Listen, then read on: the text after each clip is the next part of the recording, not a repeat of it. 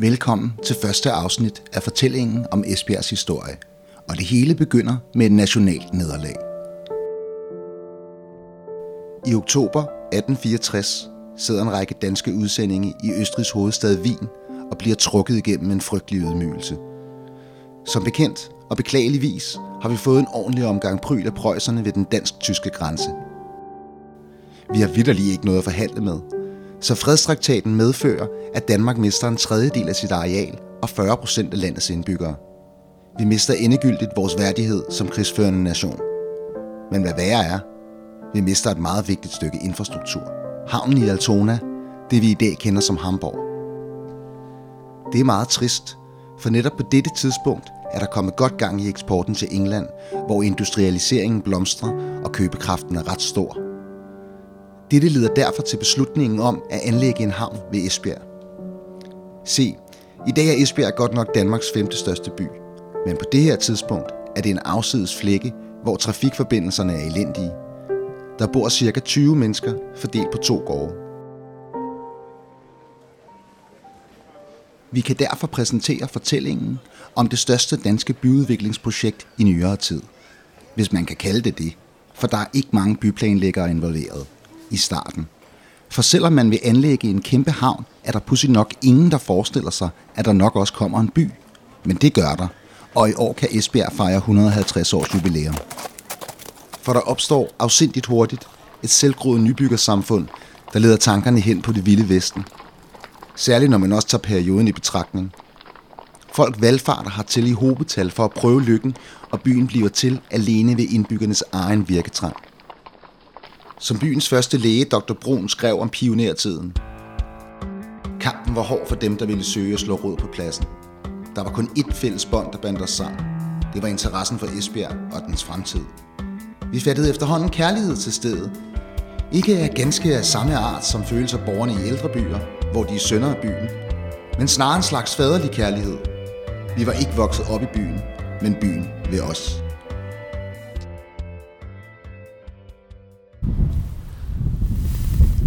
Ja, jeg er bevæget mig herud øh, på den nye landgang fra Esbjerg Havn og ind til centrum af byen. Så vi også lidt kan fornemme et meget centralt aspekt ved Esbjerg. Det er, at det blæser en hel del. Jeg kan huske, at min salige farfar engang fortalte, at øh, han er jo opvokset i Esbjerg, men da han kom øh, på kostskole på Sorø Akademi og ankom til kostskolen, der gik han op af at den her allé med de her kæmpe store egetræer, gamle egetræer, som havde stået der i umindelige tider, det, det, han var helt overvældet, fordi det, det var altså ikke noget, han var vant til at se fra, fra Esbjerg.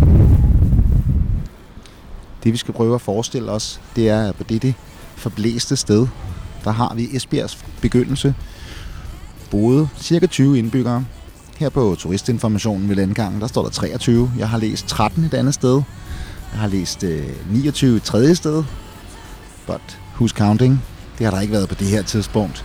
Der har været folketællinger, men der har ikke været CPR-nummer, så det har nok været svært at få et eksakt antal, og det er sådan set også ligegyldigt. Der har ikke boet meget mere end 20-30 indbyggere. Så hvorfor i alverden anlægge en havn lige her? Jeg tillader mig at give ordet til historiker Sigurd Rambusch. Barsk og vanskeligt tilgængelig ligger den jyske vestkyst fra Skagen til Skallingen. Den har ingen naturlige muligheder for anlæg af havne. For langs kysten ligger to eller tre sandrevler, som større skibe ikke kan passere, og en stærk strøm tror med at rive alt menneskeværk ned. Men øh, ved indsejlingen til Esbjerg, der ligger der sådan set et farvand, der hedder Grådyb. Og som navnet indikerer, er der nogenlunde dybt. Og allerede i 1851 har den hollandske ingeniør Bayerink på regeringens opfordring lavet et projekt om en havn lige her. Så i 1864, hvor Indrigsministeriet er stærkt motiveret for en ny Nordsøhavn, bliver det her forslag så hedder op af skuffen af den kære vandbygningsinspektør Carlsen. Jeg vil ikke gå i detaljer med projektet, men øh, der er mange tekniske indvendinger. På samme tid er der en herligt ambitiøs ingeniør ved navn Brun, der helt af sig selv kommer med en idé om en havn ved Skallingen. Der er dog lige det problem, at det koster 2,5 millioner ristaler, hvorimod det andet projekt er sat til omkring 600.000 ristaler. Den forskel kan trods alt godt mærkes på et krigshavet statsbudget. Men nogle gange kan det godt betale sig at være stor i slaget og bare være direkte ind til chefen. For den kære Brun får faktisk nu til opgave at udarbejde et projekt ved Esbjerg til en mere overkommelig pris. Man tager således Bayerrings idé og Bruns ingeniørkundskaber. Det er sådan set det projekt, der bliver til Esbjerg Havn. Mens alle de her teknikaliteter står på, begynder der en hæftig debat, som først ender i 1868, hvor havnen bliver besluttet i rigsdagen. Hvis man skulle drage en parallel til nutiden, så kunne det være den nylige debat om placering af politiskolen, selvom det her ved Gud er mere interessant og en hel del vigtigere. Men også her ser vi det, at de lokale interesser springer ud i fuld flor. Hverken i Aalborg eller i Østjylland er de særlig interesserede i en havn, der trækker handel væk fra deres havnebyer. Københavnske politikere har en romantisk drøm om, at København bliver den nye Hamburg. Det bliver endnu mere lokalt, for selv i Sydvestjylland gør man vrøvl. For både Varde og Ribe er helt op på dupperne, fordi de hver især gerne vil have havnen til deres by. Men altså en havn, der ligger lige mellem Varde og Ribe, kan man måske godt blive enige om nu, hvor det skal være. Sidst men ikke mindst skal man tænke på, at vi befinder os i den højliberalistiske tid. Derfor er der en gruppering, der mener, at staten ikke skal blande sig i noget som helst. Selv ikke infrastruktur. Vi er således way past Ole Birk Olsen og resten af Liberale Alliance. Men på trods af modstanden bliver havnen besluttet i 1868, og der bliver samtidig truffet beslutning om en jernbane. Så langt, så godt. Der er stadig ikke nogen, der forholder sig til en by. Men selvom der går et helt år før byggeriet går i gang, begynder folk faktisk at flytte til Esbjerg. Det er særligt arbejdsløse håndværkere og jord- og betonarbejdere, der regner med at få noget at rive i. Ja, det svarer vel til at tage ned på jobcentret og vente et år på, at der sker noget. Så byen begynder faktisk at tage form før havnen. Vi skal dog pointere, at befolkningstallet stiger fra 20 til ca. 100. Men lidt har også ret. Hvad angår havnebyggeriet, skal man først have fundet en entreprenør. Og det foregik også dengang ved at sætte projektet i udbud. Selvom der er afsat 600.000 ristaler, så vælger man alligevel at tage det allerbilligste tilbud, der er helt nede på 535.000 ristaler. Nu vil jeg igen give ordet til historiker Sigurd Rambusch, som her indleder med en sætning, der bestemt også kunne passe på byggeprojekter i nyere tid. Denne sparsomlighed skulle vise sig at blive en dyr affære. Tilbuddet kom fra Louis Calais, en 43-årig svejsisk ingeniør, der havde deltaget i havneudvidelser i Helsingborg, Helsingør og København. Fra dette arbejde kendte vandbygningsdirektøren ham som en dygtig tekniker, men udtalt hang til at overvurdere sig selv som man kræver, at han stiller kaution. Og kautionisten bliver ingen ringere end finansfyrsten C.F. Titgen som på det her tidspunkt er den ubestridte leder af dansk erhvervsliv. Man vil nok også kunne argumentere for, at han var rigets mest magtfulde mand. Og Titken har i allerhøjeste grad interesse i den havn, for han har det forenede dammskibsselskab, bedre kendt som DFDS. Det er et ret særpræget partnerskab, den strikse erhvervsmand Titgen her kaster sig ud i. For med Louis Calais træder der en temmelig flamboyant karakter ind på scenen – Udover de havnebyggerier, han har været med i, har han stået for såkaldte opmudringsarbejder flere steder. Og det har givet ham tilnavnet Mudderkongen. Det hænger måske sammen med, at han ikke lignede prototypen på en entreprenør. Selv ikke på dette tidspunkt. Han ryger store cigarer og går klædt i høj hat, lange støvler og en fornem sort jakke. Og så er han svært glad ved tanken om, at han ligner Frankrigs kejser Napoleon den 3. Han er storskrydende og bedrevidende, men pudsigt nok også typen, der hele tiden vælger den nemmeste løsning, og dermed kaster problemerne til hjørne, hvor de hober sig op i en kæmpe bunke. Og ja, så kan han godt lide spiritus og skydevåben, og gerne i kombination. Dette problem har vandbygningsdirektøren som sagt anet lidt, så han ved, der er brug for en tilsynsførende. Resonemanget må have været, at man har brug for Carles diametrale modsætning – men udpeger derfor havneingeniøren i Frederikshavn, kan på lyt Heinrich Reimers, og han har styr på tingene. Han er utvivlsomt typen, der ville have haft et passioneret forhold til Excel, hvis han havde levet i dag. Nogle har også beskrevet ham som en af dem, hvor kontroliveren og ordenshysteriet måske til tider tog lidt overhånd. Ja, han passer faktisk på samtlige fordomme om nutidens djøffere. Det her er ikke et match made in heaven. Pudsigt nok indlogerer de sig begge to på Strandby Kro den 12. april 1869. Og man kan kun gisne om, at det næppe har slået gnister ved deres første møde. For selvom Louis Calais elsker at kaste omkring sig med matematiske betragtninger, så har han også en umådelig ringeagt for dem, der er uddannet på det, han kalder polyteknisk idiotanstalt. Her hentydes der til Polyteknisk Læreranstalt, hvor man i gamle dage uddannede ingeniører, og hvor netop den tilsynsførende Reimers har studeret. Dengang har der nok også været en del mindre festligt, end der er på DTU i dag, og Louis Calais er som sagt svært begejstret for de våde varer. For at forstå det enorme og omstændige anlægsprojekt, de to herrer nu skal samarbejde om, må man hæfte sig ved tidevandets kræfter ved den jyske vestkyst. Det vi kalder flod og ebbe, eller på mere simpelt dansk, højvande og lavvande. Esbjerg ligger endda ved Vadehavet, og det navn indikerer på bedste pædagogiske vis, hvor lavt det kan blive på de kanter. Flod og ebbe indtrapper to gange i døgnet, og ved Esbjerg er der en gennemsnitsforskel på 1,4 meter.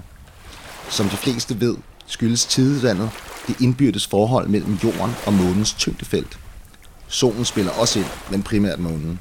Så ved nymåne og fuldmåne får vi det, der hedder springflod, hvor forskellen er endnu større, og hvis det stormer, får vi det, der kaldes stormflod. Og det er en alvorlig sag. Der er derfor brug for et effektivt forsvarsværk mod naturens luner. Havnen bliver opført som en såkaldt dokhavn med en sluse, så vandet kan løbe ind ved flod, men ikke ud igen ved ebbe. Hertil skal man også have en såkaldt forhavn, og ydermere en lededæmning mod sydøst, som kan hjælpe med at koncentrere ebbestrømmen, så forhavnen holdes fri for slam og slik, og grådyb forbliver dyb. Som sagt ligger Esbjerg fuldstændig isoleret og øde. Jernbanen er ikke kommet endnu, og vejforholdene er temmelig ringe. Det vi i dag kalder byggemodning, hvor man etablerer den fornødne infrastruktur for overhovedet at kunne bygge, det er ikke et fænomen, man opererer med her. Og man skal mildest talt have fragtet en hel del tunge byggematerialer til stedet. Der er derfor nogle fifige købmænd fra Varde, der øjner en god forretning og danner det vardensiske stenkompani, hvor de opkøber sten fra omegnens bønder og forsøger at sælge dem til Louis Calais. Men til at starte med sætter de prisen alt for høj. Og lige her er Louis Calais ikke til at løbe om hjørner med. Han klarer sig med, hvad der ligger på stranden, og det, der bliver gravet frem. Og så tager han i øvrigt til Uddevalla i Sverige, og får endelig sejlet svenske sten til Esbjerg. Det gør vartekøbmændene møre i kødet. De sænker prisen og begynder at kunne handle med Calais. Den handel er for så vidt den første snært af økonomisk opblomstring på egnen, som Esbjerg Havn får sat gang i. Det er godt nok tiltrængt, for Vestjylland er på denne tid den fattigste del af landet. Jorden er ikke særlig frugtbar, og fiskeri er endnu ikke et erhverv, man kan leve af vartekøbmændene får endnu mere at lave, for de mange arbejdere er et helt nyt forbrugersegment, for der er cirka mellem 200 og 400 stykker afhængig af opgaverne. Man indretter det såkaldte tutten, en lang barak, der bliver til en slags kombination af kantine og supermarked, hvor der sælges tøj, tobak og den slags. Hjerne Sogn har på missionsk vis nedlagt spiritusforbud, men for det første virker den slags sjældent, og i det her tilfælde er der heller ikke nogen instans, som kan håndhæve det så der kommer også gang i spiritushandlen. Det skal her siges, at tutten, ligesom arbejdernes sovebarakker, er opført i træ. Alt er simpelthen tænkt som midlertidige bygninger, man kan pakke sammen, når byggeriet er slut. Det vidner meget godt om, at man ikke regner med, at der kommer en by. Når man skal beskrive de mange arbejdere, skal vi have fat i de to lækre begreber, børster og jernbanebisser. Det sidste giver lidt sig selv, men børster er et udtryk, man brugte om de her rådløse unge mænd, der hele tiden strejfer omkring efter den næste arbejdsplads. De er for det meste ugifte, hvilket bestemt er en fordel, fordi denne her type arbejde er forbundet med en vis risiko. Som begrebet antyder, er det ofte nogle ret rå typer. Det skal man også være, for i sommerhalvåret arbejdes der fra klokken 5 om morgenen til klokken 20 om aftenen. Geografisk set er de fleste vestjyder, men der er også mange tyskere og svenskere, i den forbindelse opstår der en pussy national konflikt i juli 1869. Selvom det kun er få år efter nederlaget til Tyskland, så rotter danskerne og tyskerne sig sammen mod en fælles fjende, svenskerne. Der er ikke nogen autoritet, der kan holde gemytterne nede. I juni har man godt nok fået betjent Farner, men han er bedst at sammenligne med politimester Bastian fra Folk og Røver i Kardemommeby. Sød og rar, vældig populær, men bestemt ikke nogen autoritær skikkelse – han har heller ikke fysikken til at sætte sig igennem over for de muskuløse og aggressive børster. Det kommer til et drabeligt opgør i juli 1869, og mange år senere i 1932 er det blevet gengivet i det, man kalder et sammendrag af erindringer, som jeg har fundet på Esbjerg Byhistoriske Arkiv. En af kilderne er en vaskeægte gammel børste ved navn Gamle Just, som har været med dengang. Men som man nok kan høre, er det tydeligvis en slags journalist, der er skribenten. Det var en aften i året 1869. Vestenvinden hæver sled i gavlene på de små Esbjerg-huse, der ligesom dukkede sig en kende ved hvert angreb. Petroleumslamperne lyste svagt gennem ruderne enkelte steder. Ellers var der intet tegn på liv i den lille nybyggerkoloni. Modsat i tutten, her larmede skråler eder gennem den blå tobaksrøg, der tyk og uheldsvarslende svøbte sig om alt og alle. Brændevinen flød rigeligt, både gennem skrålhalsene og på bord og jord. Man kunne høre langt borte, at der var noget ekstraordinært på færre. Kun når en og anden fandt vej op på bordet for at udslynge de værste forbandelser, var der et øjebliks ørenlyd, hvorpå spektaklet brølede op med endnu større kraft. Hvad var der sket? Jo, uviljen mod de svenske arbejdere var slået ud i lys lue. Den havde ulmet længe. Det var ikke så meget deres ofte stridbare sind, man lagde dem til last, men de svenske havnearbejdere var unge kale fra landet, ugifte og mere nøjsomme end de danske arbejdere. Følgen var, at de danske havnearbejdere ikke kunne føre deres krav om lønforhøjelse igennem. Man havde forsøgt en lille rask strække, men øjeblikkeligt var de svenske arbejdere bukkende hos entreprenøren. De ville arbejde for, hvad herren ville give. Larmen i marketenteriet steg og steg. Nu skulle svenskerne få læst og påskrevet. De beskidte svenskere. Kig de ikke og sliskede og tiskede for entreprenørerne og underbød sig i løn. De sladrede og bagtalte de danske arbejdere, de hissige kanutter. Og på arbejdspladsen skulle de nok sørge for at skubbe så meget arbejde fra sig over på danskerne. Nedrige kale. Men ikke nok med det. Nu forleden havde en svensker nær snimyrtet smed Jensen fra huset ved stranden. Han var kommet gående ned ad Jyllandsgade, da en svensker bagfra indhentede ham med en svær stok, slog Jensen så drabligt oven i hovedet, at han faldt bedøvet om. Jensen havde taget skade på hjernen for livstid. Og hvordan gik det ikke Jakob Tjellesen lige den? Det var det rene pak. De skulle jages ud af byen. Der blev drukket brag på denne patos. Og til sidst var man klar til at gå over til handling. Det skulle foregå på arbejdspladsen. Og dagen opbrændt. Arbejdet havde vel haft samme forløb som alle de andre dage, men pludselig gives signalet. Op med skovlene! Og så for hele håben ind på svenskerne. Der behøves ikke ord for at gøre svenskerne forståeligt, at hurtigt forsvinden ud af byen var nødvendig, om de havde livet kært. Men svenskerne var ikke straks til mode at give op. De kom til enkelte blodige sammenstød på marken, men naturligvis kunne de cirka 30 svenskere ikke klare sig for den solide overmagt. De blev rent over inde og tog straks kursen efter Strandby Kro med forfølgerne i hælene på sig. Danskerne var ivrige. Nu skulle det være slut, og svensken blev forfulgt helt ud til Vognsbøl og blev borte. Kun ganske enkelte vågede sig senere tilbage.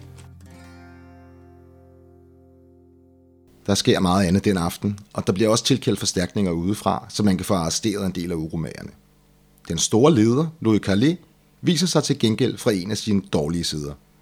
Han ruller gardinerne ned og låser døren og siger surt til sin assistent Petersen, nu må de danse her glasherrene, så godt de kan, nu rejser jeg. Det er bestemt ikke det, man i dag vil betegne som synlig ledelse. Og generelt set er Calais overhovedet ikke typen, der gider tale med sine arbejdere. I øvrigt har jeg reklameret lidt for byens første læge, Dr. Brun, men han kommer først fem år senere. Så ved disse slagsmål og andre ulykker er det også den gode assistent Petersen, der står for at lappe sammen på de tilskadekommende. Og nu begynder Carlis rute, mens kompetencestridighederne med Reimers tager til i styrke. Ved slusen støder man på et såkaldt tørvelag, og enhver geotekniker ved, at det er ganske enkelt noget lort. Det er både dybt og bredt, og man skal grave i mange måneder, før man får bukt med det. Samtidig står Calais for at skulle støbe og udlægge ca. 1000 cementblokke, der skal bruges til Søndre Mole og den såkaldte lededæmning. Først løber han tør for grus til cementen, og da man endelig skal i gang med nedsætning af blokkene, finder man ud af, at det er særdeles vanskeligt i så uroligt farvand. Calais søger endda dispensation om at gabbe harlen af de det vil sige helt værd med at opføre lededæmningen, men uden held. Og hele det der arbejde forsinkes i flere år. Men Calais er eskapist af Guds nåde. Han fyrer den max af på Strandby Kro, og det er nok der, han får tilnavnet Kongen af Esbjerg. Fordi der aldrig mangler noget, når han indbyder til fest. Det er også her, at han i en kæmpe brand og bliver så frustreret over musene på hans værelse, at han begynder at skyde til måls efter dem fra sin seng.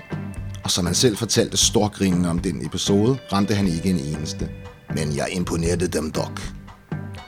Samarbejdet med den tilsynsførende Reimers bryder fuldstændig sammen i 1870, og Carlet forbyder simpelthen sine folk at tale med Reimers. Indrigsministeriet holder hånden over Carlet et par år. Nok fordi han er Titkens mand, og Titken har uformelt en helvedes masse magt. Men i 1872 bliver han alligevel fyret på gråt papir. Vi ved, at han derefter tog til København, hvor han var et par år. Så tog han ned og var med til at bygge et par papirfabrikker i Belgien og Frankrig. Men, som Sigurd Rambusch så præcis beskriver det, afsatte konger plejer at have en trist skæbne. Og mange år efter i 1880 bliver Carlet så deprimeret, at han skyder sig selv på et hotelværelse i München.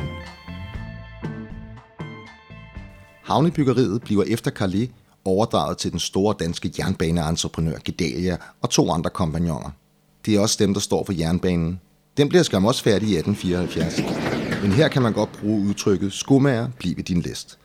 For det er galt fat med havnebyggeriet, og eftersom han har andre forretninger rundt om i landet, der også fejler fatalt, går Gedalia falit i 1875. Nu står Chitken helt alene med alt besværet. Hvis man kender CF Chitken, ved man også, at han med stor succes bredte sig over adskillige forretningsområder ud over sit rederi DFDS. Det vil altså bankvirksomhed, ølbryggeri, sukkerproduktion, jernbaner, Danmarks første telefonselskab KTAS, som også var et af verdens første og blev stiftet fire år efter at telefonen blev opfundet. Han opførte endda Marmorkirken. Men havnebyggeri var tydeligvis ikke et af hans talenter. Byggeriet går fuldstændig i stå i to år. Der sker først noget, da man overdrager projektet til en af de entreprenører, som allerede har været involveret. Johan Heinrich Hoffmann. Nu er det måske, at den opmærksomme lytter tænker, Hoffmann, er det ikke dem med sloganet, den løsningsorienterede partner? Og jo, det er det lige præcis. Jeg skulle ikke kunne sige, om det også var her Hoffmann fandt på sloganet til entreprenørvirksomheden. Men sagen er faktisk den, at der meget hurtigt kommer løsninger på bordet. Der er blevet sat en ny tidsfrist, og den overholder Hoffmann også. Så med denne succeshistorie vil jeg afslutte første afsnit. Næste gang ser vi nærmere på den by, der nu springer frem af muldet.